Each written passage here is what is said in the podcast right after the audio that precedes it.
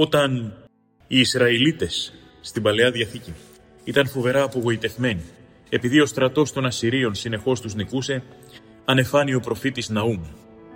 Ναούμ σημαίνει αυτός ο οποίος παρακαλάει, ως παρακλήσεως. Ο προφήτης Ναούμ λοιπόν, μέσα από μια προφητεία την οποία λέει ότι την έδωσε αφού καταλήφθηκε από Πνεύμα Θεού, έρχεται να δηλώσει και να πει ότι δεν πρέπει οι άνθρωποι να φοβούνται αυτό το οποίο νομίζουν ως αντίπαλο, αυτό το οποίο νομίζουν ως φοβερό, αυτό το οποίο θεωρούν ως ενδεχομένως ακατανίκητο. Και ο μεγάλος στρατός των Ασσυρίων που τότε τρόμαζε τους Εβραίους, έρχεται ο Ναούμ να τους πληροφορήσει ότι θα καταστραφεί, ότι αυτή η αυτοπεποίθηση που τους διακρίνει είναι και η αδυναμία τους, και η δύναμη του Θεού έρχεται τελικά για να καταστρέψει κάθε εχθρό και να αναδείξει κάθε έναν ο οποίος είναι δικός του.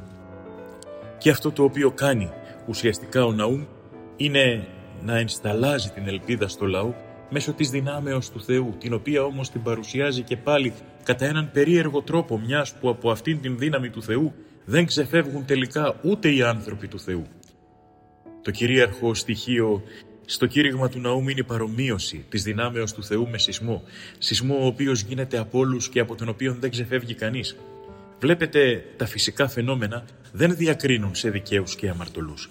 Δεν διακρίνουν σε ανθρώπους του Θεού και υπεναντίους.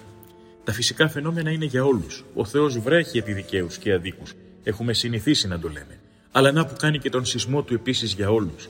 Και ενδεχομένως να ταλαιπωρούνται περισσότερο αυτοί οι οποίοι θεωρούνται ως δικοί του άνθρωποι, μιας που μέσα στον πόνο τους πρέπει να τρέξουν και να φροντίσουν και για τον πόνο των άλλων.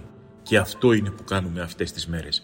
Ξεχνώντας τα δικά μας, τρέχουμε, σπέβδουμε, να δούμε πού μπορούμε να καλύψουμε ανάγκες, να αντιμετωπίσουμε προβλήματα και να συμπληρώσουμε ενδεχομένως αυτό το οποίο ελείπει, έτσι ώστε οι άνθρωποι μας, οι δικοί μας άνθρωποι, να μην στερηθούν, να μην υποφέρουν, να μην πονέσουν πολύ, αλλά να βρουν το κουράγιο να ανορθωθούν και να προχωρήσουν.